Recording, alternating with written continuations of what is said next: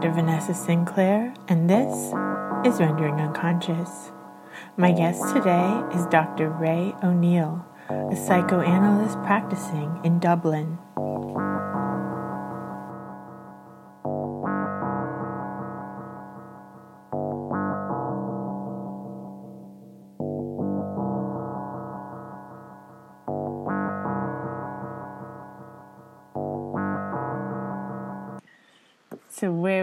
To begin?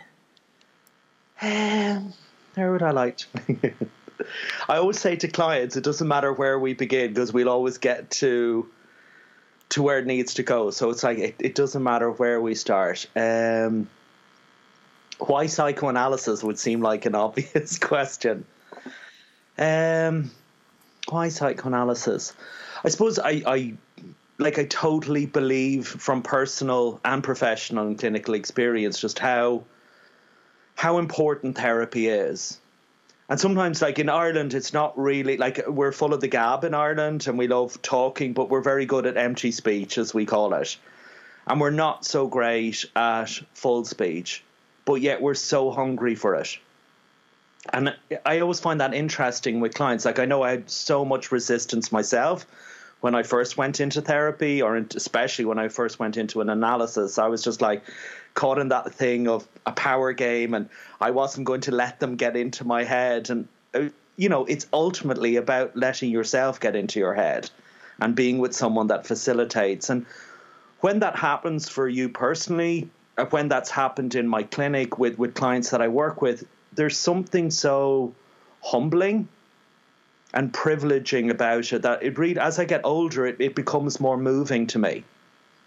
Because I work in a private practice, I suppose I have the, again the privilege or fortune I get to choose who I work with, which is, um, and I kind of choose to work with people who choose to work with me, and that, so that that um, I know it's really, I really, I find it yeah, I just I'm I'm really moved by by what happens in the clinic particularly say with Irish men who, for all their charms, and I'm a self, you know, I'm I'm guilty of this as much as someone. There's something incredible about saying something that you've never said to someone before, or from my position, hearing something that someone has probably never even let themselves say before.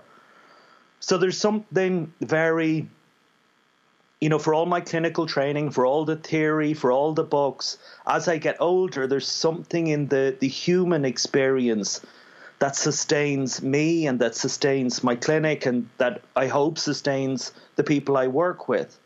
Much, much more so than the the theory and the knowledge, all of which are important and I couldn't have started without it. But if I'm developing it certainly is around, I suppose, my desire to share that intimacy and to bear witness to that humanity of the work because I find it again so ironic. Like here's you and me doing a Skype conversation. You're in Stockholm, I'm in Dublin. We met in the US, and technology has given us this line where I literally feel you're in front of me because I can see you.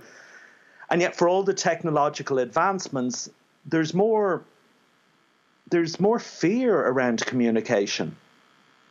And I'm baffled because I'm that, you know, a little bit older than Generation X, let's say. I'm baffled still, particularly when you're working with younger people in in their 30s, how anxious they are around real time communication. And in many ways, um, therapeutic work, especially psychoanalytic therapeutic work, is so real.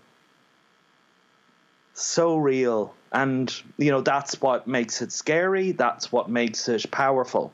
That's what makes it unique.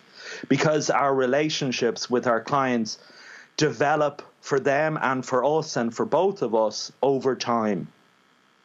Because it isn't kind of, you know, you know, the, the, the CBT school of six sessions and you're fixed.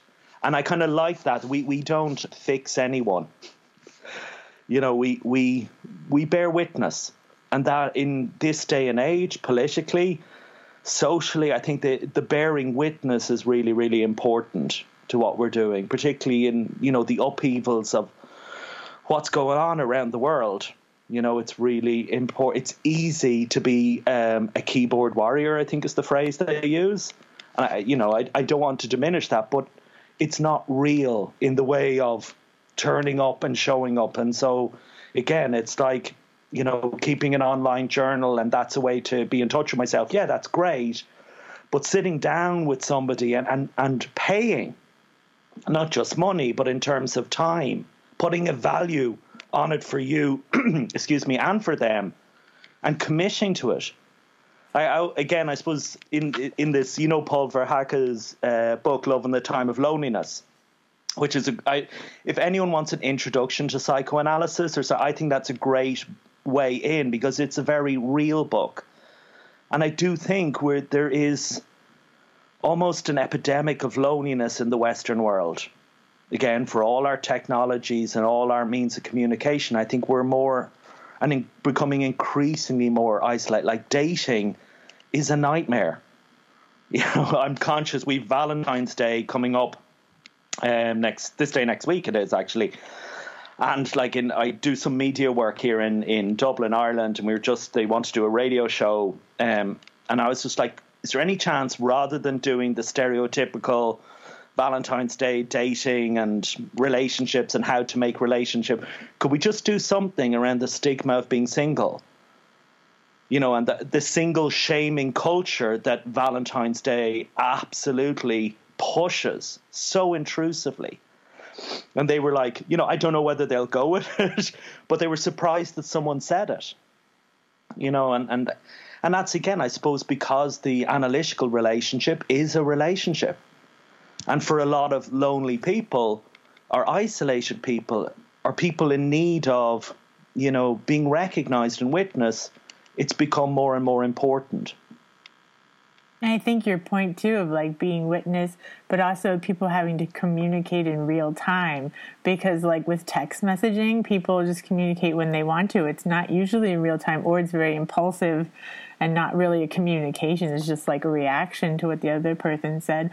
Or a lot of my patients that might be like college age say they don't usually have another 45 minutes or an hour where they just sit and talk to someone and don't look at their phone or their computer ever. Yeah.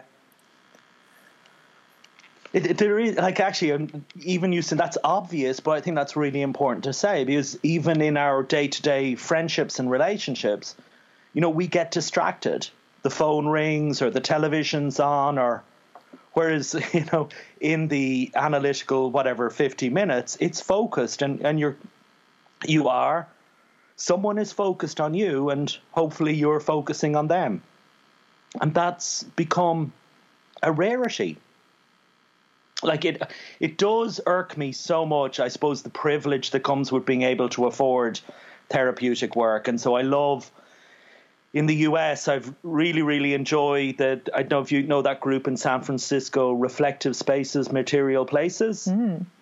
they're oh they're a really really cool group that are very much it's about analytically informed mental health workers. So it's not all analysts it's the people who are working around mental health in San Francisco um, who are just curious in sitting down together and just a lot of them are working with providing you know low cost access or indeed free access available access to mental health. And it, it's it's just the opposite of, of what can be a very very bourgeois white upper middle class privileged uh, profession and discourse and you know because everyone needs a chance to speak. Now mm-hmm. i know all of us have to earn money and and you know have livelihoods etc etc but you know there's also people to work with and and everyone wants to be listened to.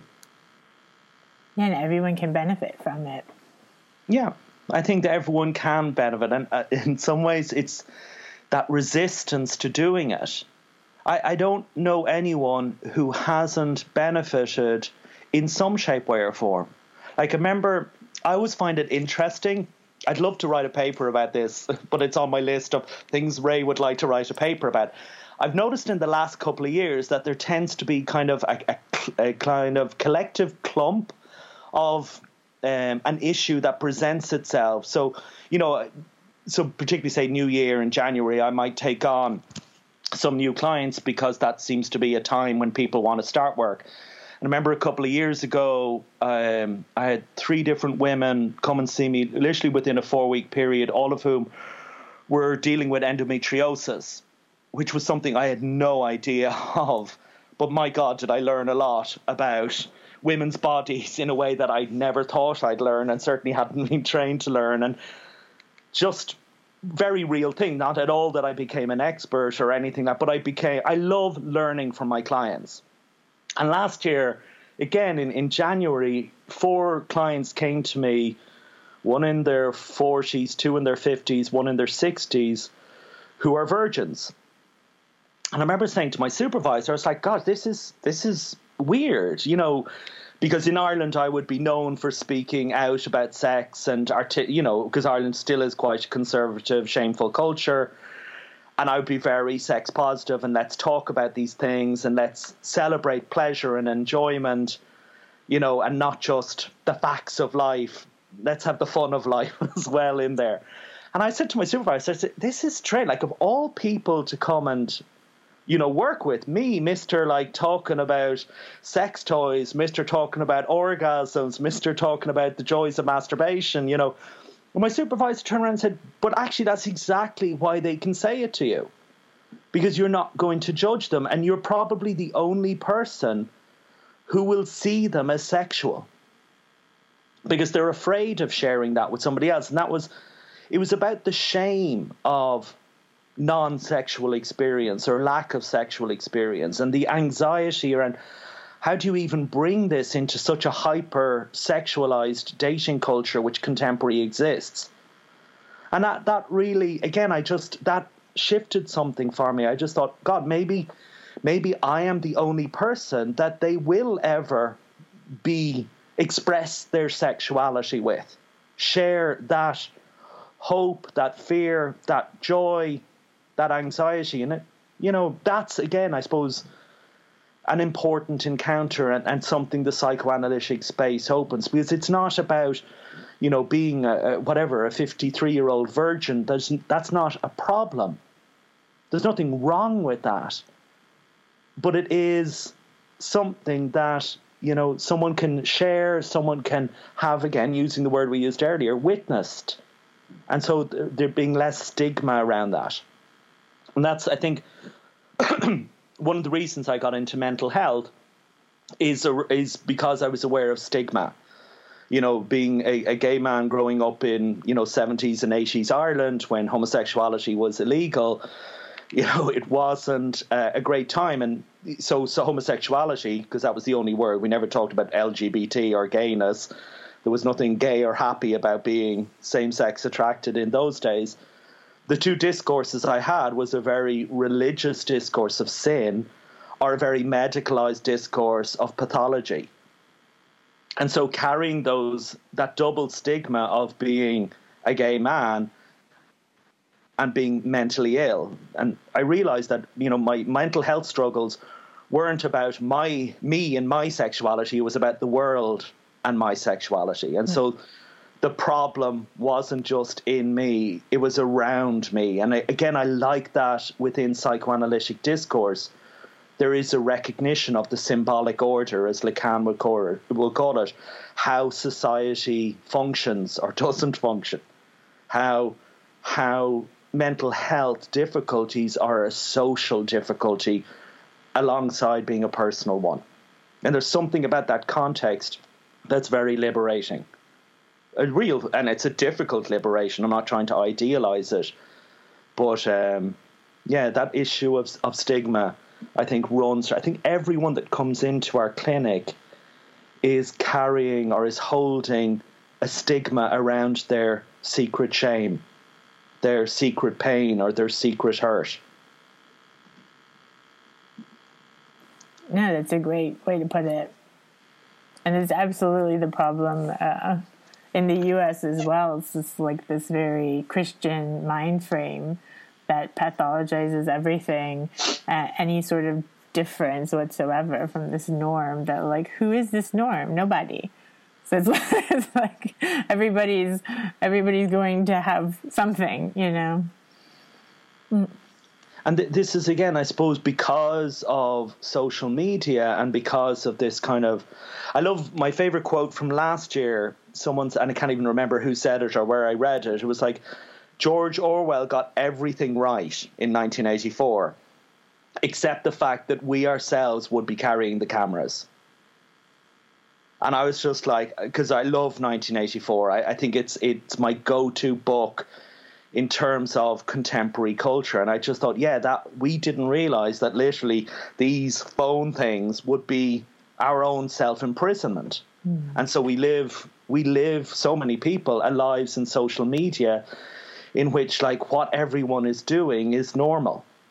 And we're so, you know, because we're not eating in that exciting restaurant or we're not hanging out with that bunch of friends. And it's a strange world that we're becoming and I'm sure every generation has had some kind of crises, but it, it's the the level of technological advancement is so rapid, it's really hard to keep up. So potentially I'm becoming a bit more of a Luddite as I get older, says he on his laptop talking on Skype with Vanessa. and that's it. Like it's like everything, I suppose. Um, just to kind of dig myself out of that hypocritical hole I just built myself. Everything, and this is again like a lot of people will come into the clinic and they'll like, "Am I good? Am I bad?" And the world is much more complex. Technology is neither good nor bad. It's how we interact with it, how we use it, or how we get used by it that decides. Like the objects themselves aren't good or bad. It's our relationship to the objects that are either productive or unproductive, or what it is they're producing is what we should be examining rather than some kind of ethical and again that comes back to sex is you know sex or drugs are they good are they bad it completely depends on what they're producing or what the desire for their production might be. Right, and it could be some some of each. yeah, absolutely. Like again, you know, the, the classic one. There's a big thing going on in uh, Ireland, which again is a great measure. In 2019, there was a, a call for for um, for school children, uh, high school kids, as you would say, secondary school kids, as we say here in Ireland, to have education around pornography because there was research done in, in UCG, University College Galway, that said two thirds of, of children by the age of 13 have seen pornography. Now I always kind of I joke around pornography because when I was you know a teenager, obviously pornography existed, but it was kind of difficult to get. And part of the enjoyment of the pornography was the difficulty to access it. And so, you know, that you managed to find the magazine or the video or whatever and share it amongst your peers or whatever it may be. Whereas now there's, and there was the, the important shame of finding pornography. You had to have an encounter with shame.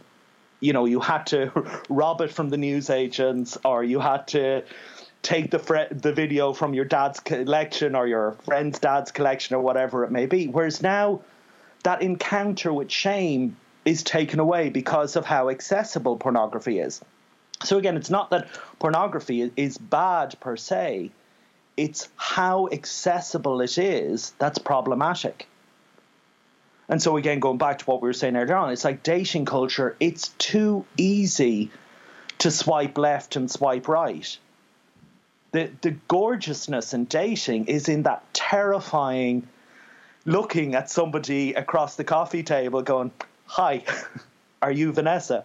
you know, that's that awkwardness.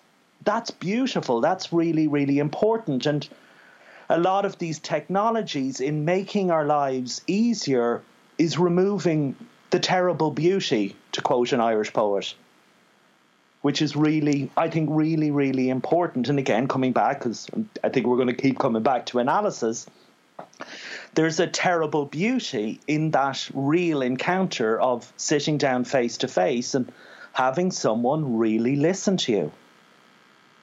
And listen to you in a way that pushes you to listen to yourself. Yeah, I hadn't even thought about that when you go like to meet somebody from an app or something like that, you've both already agreed that this is something you want to do. So there's like still some awkwardness or nervousness, but there's not, I don't know, something there is definitely lost. Yeah, I kind of, I, I really do think that. And again, it's, I, I think there's more commodification in terms of how we market ourselves on these dating apps and how we present ourselves in social media because we can control that. And yet, the joy of, of being in a relationship with somebody is when they've seen us, you know, with, uh, says he who's bald, you know, having a bad hair day, or when they see us without our makeup or without our glamour or without those filters. That's when we know we're really meeting someone.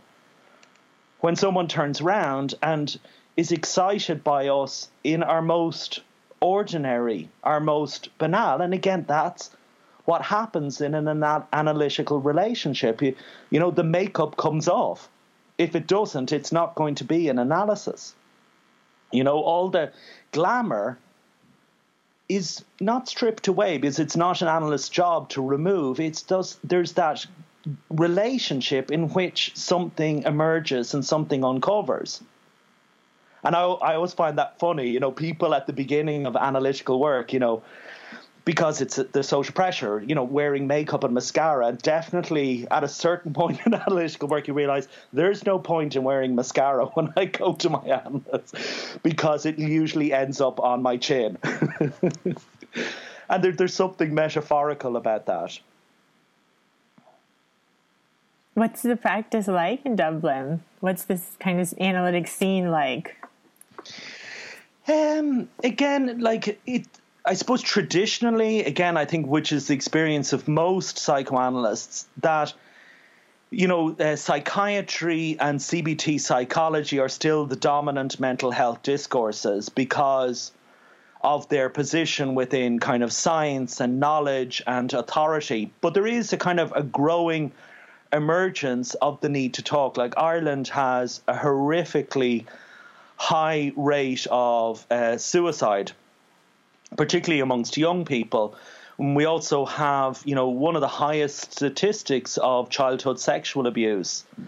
And, you know, there's a recognition that these things, you know, drugs and CBT um, only go so far, and that people need to talk about their story and more importantly, so again, like the, the difference between psychoanalysis and other talking therapies is it's not just ha- telling that story, but having that story reframed, challenged, re engaged.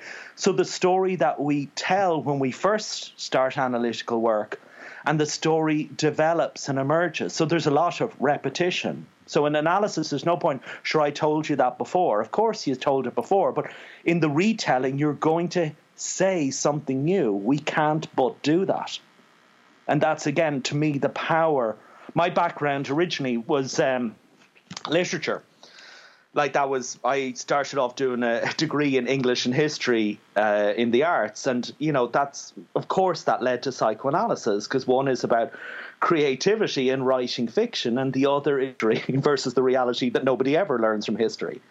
And so it, it can't be, it isn't a coincidence that, you know, my original educational framing was in a, a creative historical discourses and then I move into psychoanalysis as against other, you know, mental health discourses.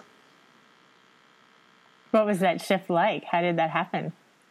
It happened really slowly. Um, and it wasn't again like there was no conscious intention. Like originally I kind of I thought I was going to go into the law and I was going to be a, a barrister, so like a, a, lawyer, like you would say, that argues in court. And I wanted to work in family law. So there's, I can always see elements. Like again, as Lacanians, we understand the significance of the law and the family. So even the fact that family law, it's not that much of a shift. Um, but when I started doing my apprenticeship in law, I was so disillusioned. I realized I was too much of an idealist and that my fantasy of you know that the law serves the people. I realized very quickly the law serves the wealthy, and there there's one system for people who can afford good legal representation and a very different uh, system for people who can't afford and that I found that too too much to deal with And so then I um, I really decided, okay, well, what do I like doing?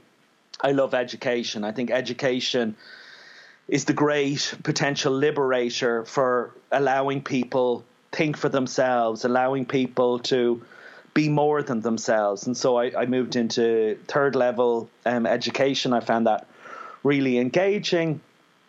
But again, as with everything, there's politics involved, and at some point, this idea, I really would like to work for myself. That that might give me more freedom or more autonomy or more integrity.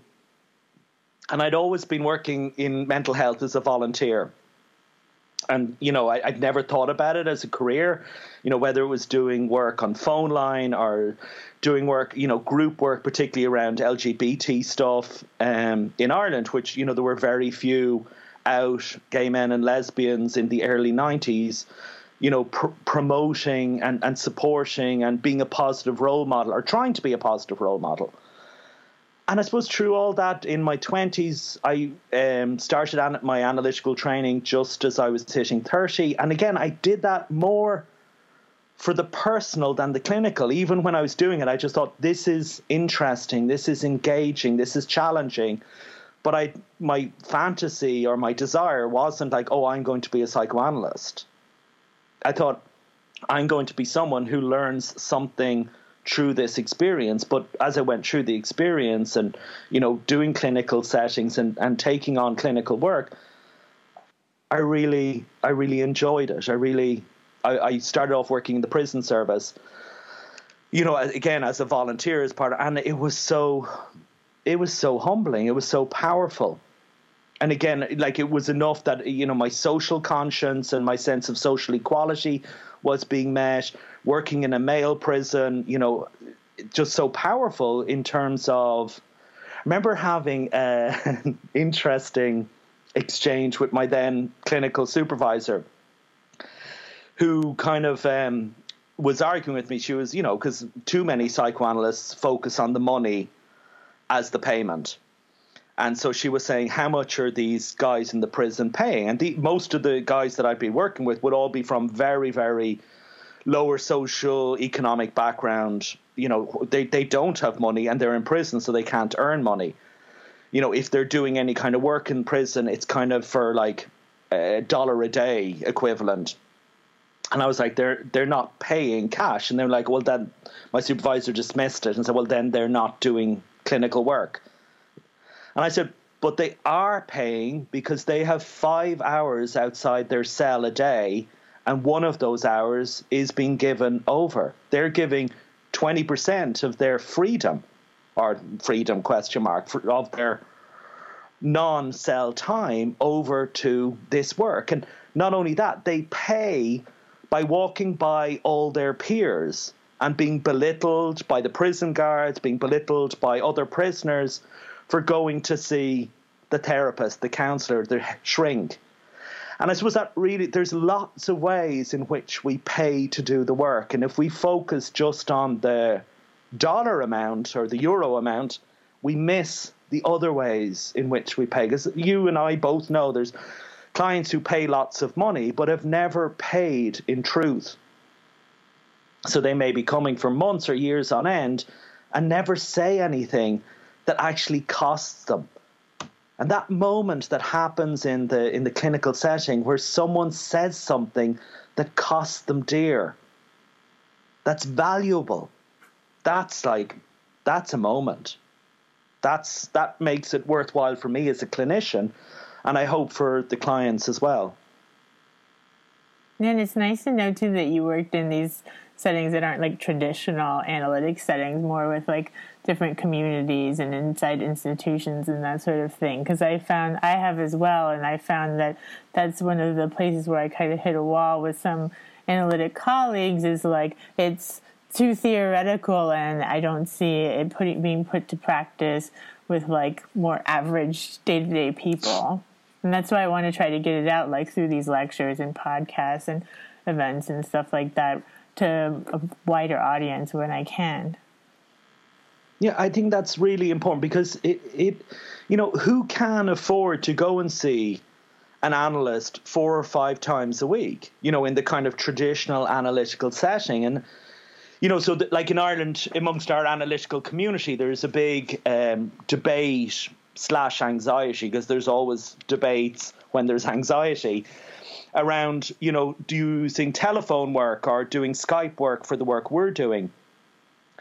And like again, I sometimes I will do that work and I'm happy to do that work because for me it's about access, not convenience. Like if somebody wants to do Skype sessions with me because, you know, really, you know, crossing 2 miles across town is too exhausting, then that's not someone whose desire to do the work is strong enough. But as I said, because I say part of my work is again working with people with terminal illness, they don't have the privilege of having a body that will enable them to travel. And so how do you do how do you do the good work that we can do that provides access? I understand the anxiety around convenience. You know, but again, urban centers obviously will have more analytical community. I'm kind of, I suppose, unique because I, I split my time between working in Dublin, which is the capital city, but also working in rural Ireland in West Cork, but also in smaller communities where there isn't, you know, the privilege of having therapists or analysts to choose from. And I think that that is a, I, I think the, you know, that, like I said, uh, it's how do you provide access in terms of money, in terms of affordability, in terms of time that allows other people think analytically, even if they're not going to go into an, an analysis. And that's I love the, the idea what you're you're doing with these podcasts is, you know, that people kind of go, oh, that analytical discourse, being aware of the unconscious, being aware that there's always layers and levels in our communication is just such a powerful thing to do because you just it's like I always use the movie The Matrix as an example you know that that moment in the first movie where Neo wakes up into reality it's liberating but what a painful horrific traumatic liberation. Like we are living in a hyperreal culture. And analysis is one of those few places where we literally I know this is now going to sound like I'm promoting psychiatric drugs but there's the you know the red pill and the blue pill and which one do you want? Do you want to go and see how deep the rabbit hole goes and that is a terrifying thing to do.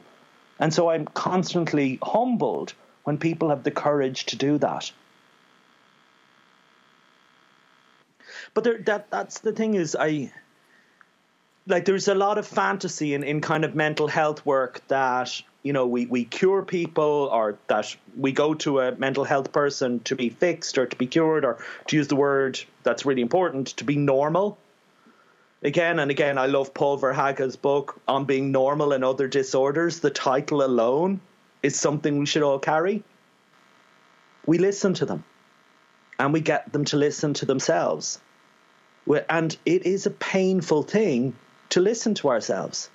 We're, we're really good at talking, you know, and like that is the kind of notion of empty speech, and we're not so good at listening to what we were saying in the stream of consciousness. I remember as a teenager skiving off school one day and going to see that movie Dangerous Liaisons back in must have been whatever 87 or 88 or something like that. And um, I remember that there's that scene where Glenn Close's character um, talks about, you know, um, what the line is something like. Um, I paid, you know, I stayed silent and I paid attention not to what people were, were saying, which naturally was of no interest at all, but to whatever it was they were trying to hide. And there's something, obviously, I think that line is something similar to that. It stayed with me. That notion of, I suppose, that's a very different story, but the performance, the ego that we all do, and then an awareness that everybody is hiding something and obviously, that in an analytical session, we're not doing that to manipulate or for dangerously. But maybe psychoanalysis is a dangerous liaison, and it is, you know, um, scary, and it should be scary. This again comes back to the only date worth going on is the date where you've butterflies in your stomach and knots in your stomach where you're worried. If you don't have that anxiety, then why would you go on that date? It's probably not going to be fun. And so, again, uh, we talk a lot about anxiety in contemporary culture as if anxiety is a problem. But again, anxiety isn't a problem, it's our relationship to our anxiety. I think it's really like even this. It's funny. Like there's there's a little part of me that's anxious speaking with you now, not not because I know we're putting this into a, a public platform, and I've no idea who hears or thinks or interprets. But yet there's a joy in doing it. But there also is an anxiety, and I think psychoanal- psychoanalysis is one of the few discourses that honors anxiety, that honors fear, that honors shame but doesn't try and eliminate it, but doesn't want a life lived in it. We can only be anxious where we desire, and we can only desire where we're anxious. And so that we're back to again that idea of, of the first date. Yeah, I think a lot of, I mean, the educational part of what I do and what we're doing is like kind of reframing the discourse that's around all of these things and that has been like stated as such a given. Like when I was in graduate school, I have a PsyDs as a doctorate in psychology. And I mean, we didn't even read Freud. The whole time we read maybe one paper by Freud, Mourning and Melancholia, and that was it. Um, and everything was centered around the medical discourse and psych- psychopharmaceuticals and CBT and behavioral therapy and treating autism with those methods and those sort of things, uh, child development. But there wasn't any analytic thinking at all, and it was presented as this is the way it is. There's no other options. Like I found the DSM to be abhorrent when I was in school, but I didn't know that we were allowed to practice without using the DSM. Like that was the rules; those were the law. You know. so I think even making people realize that there are other options besides this discourse, you know, because so many people don't don't even realize you can be outside of it. And I think for people that are outside of it, either because of gender or sexual orientation or race or class, like it's so easy because we're already not normal. There's something about psychoanalysis, which is a very conservative discourse. I'm not idealizing, but for me, there was a space in psychoanalysis, even though it's it is horrifically racist, privileged, uh, misogynistic, and homophobic there's something about its challenging of what is normal that gave me a space to kind of go, you know, actually I'm okay. Or what what I want to be as a human being, as a gay man, as as a man, as an Irish person, might be okay. And so, look, because if I was stuck in psychiatric discourse or psychology in the DSM, like literally, there would be no hope because I would just take on or absorb or be in a constant reactive relationship to diagnostic categorizations instead of my own humanity. And I like I think psychoanalysis is about asking or f- approaching the asking of a question, you know, who am I? And so psychoanalysis of all the mental health discourses, in my opinion, and obviously I'm completely subjective and biased, so. Uh, you know, maybe there's other discourses that I should learn more of, and I look forward to learning more of them. But psychoanalysis embraces psyche, the soul. That that all of us behind our struggles, there's something within our soul or our spirit that is at odds with the world or that the world is at odds with us. And again, that, that's something that other mental health discourses perhaps miss. You know, and psychoanalysis can be just as guilty of that as well. Like, you know, sometimes sitting in silence with someone who's been, you know, traumatized through sexual assault is a really inhuman behavior. I, I can't understand that personally as a clinician we, you got to be meet the person before you can start analyzing them or subjecting them to silence, which can be very, very traumatizing. for people who have had their experiences silenced, like, you know, childhood um, people who have experienced childhood sexual abuse. Usually, the history is the is that they couldn't speak about it either because they were told not to, or they absorbed that silence is necessary. And I don't believe in re-traumatizing people. I think that's enough. And as but again, as I've got older in my clinic, um, I, I have trusted more about each client decides what what kind of psychoanalyst I am rather than the theory deciding. And I've been more and I make lots more mistakes than I've ever made before but that's where the learnings are for me. And hopefully for both of us in, in the analytical setting. And it's again i'm going to keep coming back to dating. I had this client who had a very very difficult year like a very difficult year. I think it was she'd come out of a, a broken relationship and then a lot, um, two significant bereavements happened in 2018 for her. And at the beginning of the year we'd been speaking about look you know after the broken engagement what would it be like to go on a date in 2018 and then other life intervened as life always does and that became an impossibility but just before the session before Christmas, she came in and she said, I've got some good news and some bad news for you. And I was like, okay. And she was like, I'm going on a date tomorrow.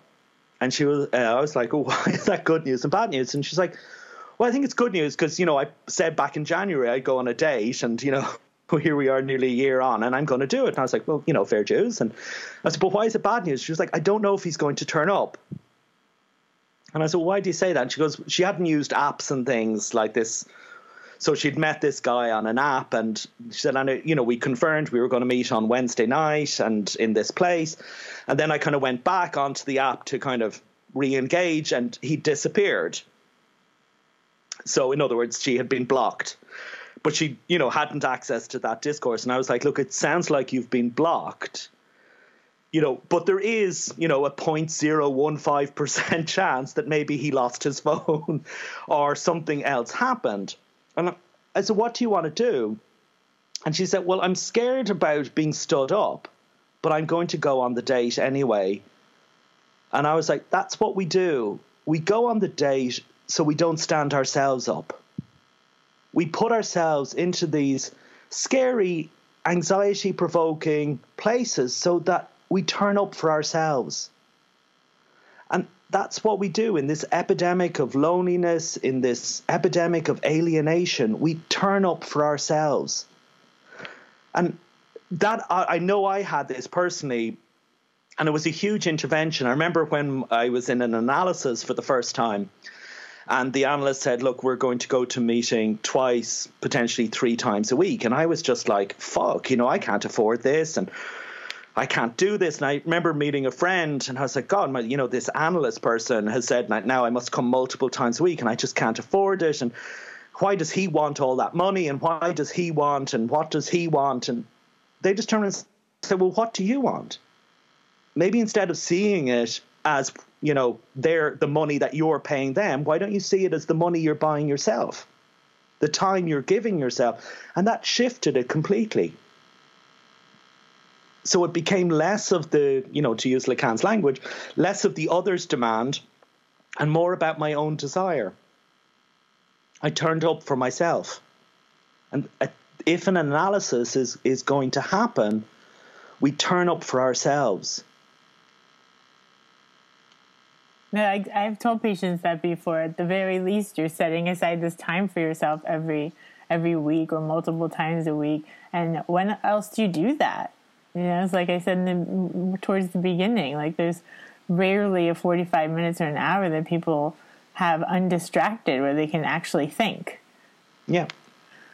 And be witnessed in that thinking and the speaking of the thoughts again. Because it's it's like everyone says, you know, oh, you know, why do a yoga class? I can just watch it on YouTube and do it. But we don't. When we make a commitment, because it is a relationship when we make a commitment to time for ourselves in a location, be that temporal and or geographic, we turn up for ourselves. And someone is there to witness us turning up for ourselves. And that that's happening less and less in life. Yeah, which makes that space more and more valuable. Absolutely. More and more valuable and more and more precious and unique. And so again, like that's these encounters with with analytical discourse away from just its theoretical framework, the actual reality of sitting with someone and being witnessed, not assessed, not diagnosed, not comforted, which may sound like an odd thing to say, but being witnessed, if there's comfort or reassurance, it comes with someone sitting with you. And so I love that line in um, Toni Morrison's Beloved at the end, where uh, Paul D lays his story next to hers. It's like just really at the end of the book, like a very a powerful book about trauma. Really, it's such an amazing book about how do we deal with the trauma of the past, not just in a personal individual capacity, but also in a transgenerational capacity. And, and that, being an Irishman, that really interests me because we Irish people are we have too much history. You know, that James Joyce's quote, history is a nightmare from which we cannot escape. And again, psychoanalytic discourse has an ear to the transgenerational aspects, like the cliche of psychoanalysis, so tell me about your parents, isn't about your parents as individuals. It's about the history, the desire, the anxiety, the discourses we were born into. And then if we go back to grandparents and great grandparents, we see something being passed on, handed on across history. And that's again where I think psychoanalysis can be a very politically liberating discourse around, you know, that that history leaves its impact. And so that's something that really, really interests me. And that's, um, I don't know how I'm, I, I, know I've written academically a little bit about this, and I, I would like to write something more about this, but I, I'm not sure if academic writing is the way I want to do it. I don't know. Watch this space. I'll come back to you on it.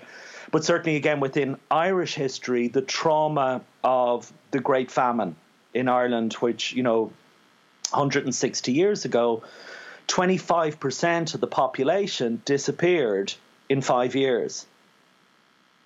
And it is, it's so silenced there's a little more in the last five or ten years around speaking of the reality. There was a powerful exhibition in um, Dublin Castle last year, and it was the first time I saw written in the. It, it was about artistic representations the famine over the, the 150 years.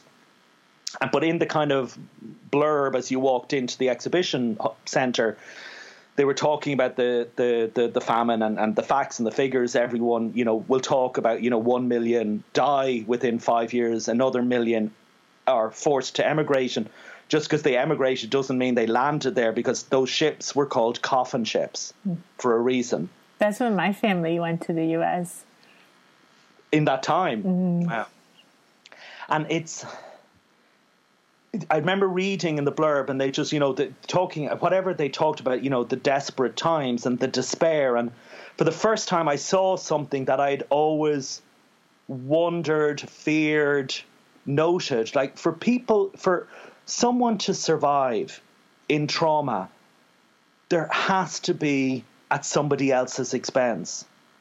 So, whether that's about the Holocaust, whether that's about the Irish famine, whether that's the war in Syria, if you survive that, there is a guilt and a shame because you got the bit of bread from somebody else, or you got the place on the ship from somebody else.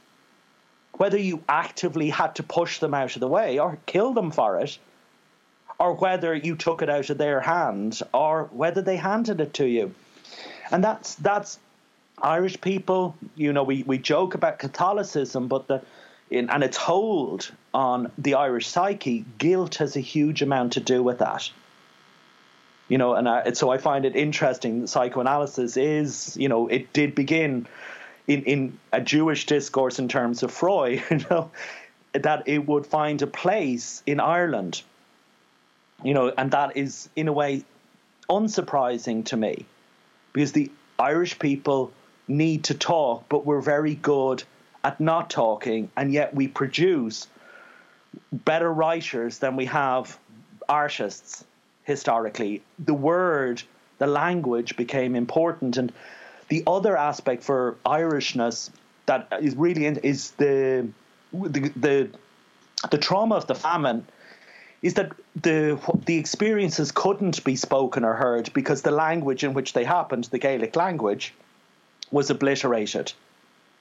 Within a generation, the next generation after the famine only spoke English. And so the, the ones who survived, their stories, the language that they used, couldn't be listened to. And so in, in Gaelic language, we call the, the, the Great Famine An Gorta Mór, which means literally means the great hunger, but the word Gorta actually means wound. So it is to me this this great wound, and every nation, every culture, every social group has their own wound. And that's why, for me, when I read Toni Morrison's Beloved, which is about the horrific, traumatic wounds of slavery, and it's too easy to talk about, you know, to talk about that was an awful time, is how is that carried? How do all of us carry the histories of all of us? That's exactly where this moment is, I feel like, in history. Clearly, the US is like falling to shambles because it needs to reckon with itself. And same thing with all of the places that have been colonized. And we're, you know, we are connected now through this internet and everyone's able to see what everybody else is doing and everyone is sharing, even if it's on a certain level. Um, but like, we've never been so aware of the globe and what's happening globally as we are now, you know? So, and the, the best, the best thing that could happen is that we start reckoning with it and working through it and, and addressing these transgenerational traumas instead of continuing to just suppress them and pretend they didn't happen or not talk about them. And that's why, like, if I may, um, this thing that's been happening. Liam Neeson, the Irish actor, has a new film coming out, and he obviously did some interview earlier on the week where he spoke of you know a friend of his who had been raped. She identified, or he asked her the racial profile. She said a black person. Um, and so he spoke about going around black neighborhoods looking for someone to get into a fight with or someone to kill. And and people were like, you know, oh, that's racist. Of course it's racist. I think he fairly much opened up to that. But it, we have to be politically incorrect and own the political incorrectness. We can't just whitewash, and that's an interesting signifier. We have to say the wrong things and be brave enough to say the wrong things and reckon with the wrong things rather than repressing them or suppressing them or denying them there's something uncomfortable in the kind of keyboard warriors shutting down of the awful things. If Liam Neeson is racist, then more power to him for identifying that I'm racist, I'm sexist, I'm homophobic. But that's that's where I want to start learning. Rather than some fantasy that I'm politically correct. Psychoanalysis is not politically correct and that's its value.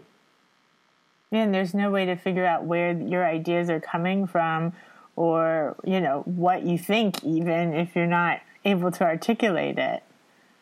But this is if we're just going to take on, oh, that's racist, so I shouldn't say. Obviously, you shouldn't say that, and we need to listen to those things. But again, it's that who did we inherit that from? How have we absorbed that that was an okay thing to say, or an okay to think, or an okay thing to do? like it's not about being perfect it's about being honest and if we're going to be honest we're going to say the wrong things what are you working on now what am I working on now? At the moment, I'm actually uh, guest editing a journal uh, for psychoanalysis and culture. on Ireland. So they, they approached myself and a colleague, Carol Owens, about guest editing uh, a particular um, edition, which will hopefully be out in 2020, that's looking at Ireland because Ireland has undergone such absolutely revolutionary change, and mm-hmm. it's it, we're coming up to the centenary of the revolutions that led to the Irish state being founded and the border uh, from 100 years ago. But the last 20 years have been culturally revolutionary in terms of last year we had the abortion referendum. Mm-hmm. Um, four years ago we had the same sex marriage referendum. Things that were impossible to even contemplate 20 years ago are now happening. And that, so they kind of said, we'd like to do something about Ireland and, and look at that. So that's kind of where my focus is. And like, so I, uh, hopefully, watch this space. I'm, I'm writing a chapter within the journal just about the Irish language and how, because language is so important in psych, uh, Lacanian psychoanalysis, you know, in terms of our symbolic order and our how we structure things, that the that Irish unconscious, that, that Irish thinking or Irish subjectivity is different because of the legacy of Gaelic language. We speak English differently. And so I'm curious about that. Like for in in the Gaelic language, we have no words for yes or no, which is why Irish people are so indecisive. we literally don't have yes or no in our, you know, linguistic unconscious. It's amazing. And that's very moving to hear that this entire language is a, a completely obliterated. There's, I mean, it's still like it's there. There's a nominal political gesture to it. But in terms of a living language and people living it, um, there's no joy in it. And that's what, like, one of the most important things that happened around Gaelic language in the last 15 years was the establishment of an Irish TV channel. And that was, so I remember watching The Muppets in Gaelic in our, in our language. So they, you know, did the voices as Irish speaking. And that was, I was like, oh my God, Irish is fun. And that was really, that gave me hope to, to that a language needs to be alive and not a dead language in more than just some kind of linguistic categorization of extinction. It needs to be enlivened. Is there anything else that you want to talk about that we didn't touch upon? Not that I can. At the moment, my focus, like this, is probably the first year that I haven't gone to the US. I usually enjoy going to the United. I love working. I always um, Ireland is. I love being Irish, but we're a nation of begrudgers. And so in Ireland, you do something, and everyone else will tell you either that they could have done that better or that that thing isn't worth doing. What I love about the United States is that there's an optimism in the United States that is necessary. Sometimes it's a bit naive, sometimes it's a bit hyper real, but it's necessary. And I, I hope the gift that the United States, as one of the newer countries in the world, is to keep that hope alive. I need that clinically, I need that professionally, I need that personally. And, you know, when history plays itself out and whatever happens in the election in 2020, I, I do believe that America can be great. Uh, but America needs to come back into the world. And you know, because we live in a global world, we live in a community, and we need to look after the community as well as ourselves. First in the United States, when I was in 1990, I was 18 years of age, and it was liberating. And I still find something, even in these tough times, for me, there's something liberating about the United States. People meet each other differently and and actually, and I suppose I'm not saying necessarily better or worse. There's something about the privilege of li- living and working in Ireland and having access to living and working in the United States that has helped me. And I think that's it. The more global we become, the more we see how p- different people do different things, the more we can evolve and develop rather than staying stuck. Like with this whole anxiety and um, abjection of kind of refugees, asylum seekers, illegal immigrants. All of us are illegal immigrants if you go back long enough in the history. And the best part of the United States is the melting pot. Mm-hmm. Yeah, it's the you know, point. Yeah. So how do you honor what's there, but also celebrate what's new? And it's finding that fine balance. That's the trans historical, the transgenerational. How do we honor the past, but also live in the present to have a future? How do I pay heed to what my parents and grandparents experienced while also honoring that I can have new or different experiences if I choose?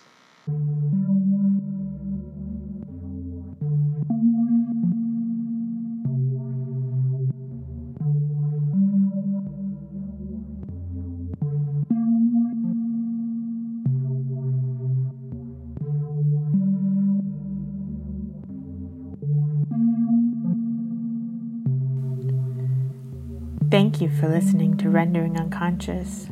You've just heard a conversation with Dr. Ray O'Neill, an Irish writer and psychoanalyst working in private practice in Dublin, Ireland.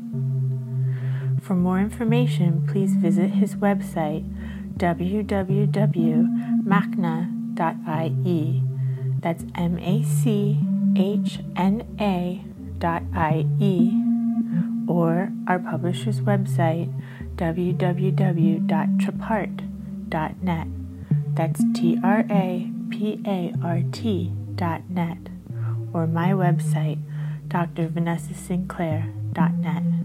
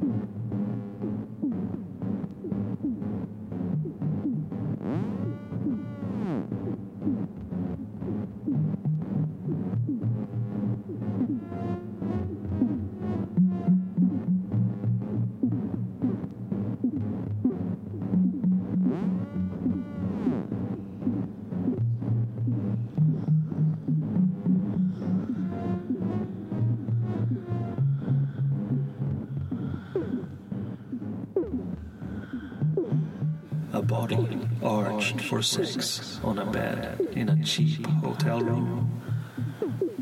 The darkness reveals bodily outlines, but no facial features. When we are neither here nor there, everything becomes possible. In between us is conducive to both anonymity and a short circuiting of morals. The eye doesn't cry for what it doesn't see, and in the dark, all genitals are gray. The lover is surely someone, but could just as well be anyone. The true power and potential of sexuality and sex open up at the very moment union is initiated. This is a central incentive for travel, as it is for life in general, and everyone knows it. Just not consciously. An upheaval of the known, safe, comfortable, in time and space, contains the inherent but unexpressed desire to fill or be filled.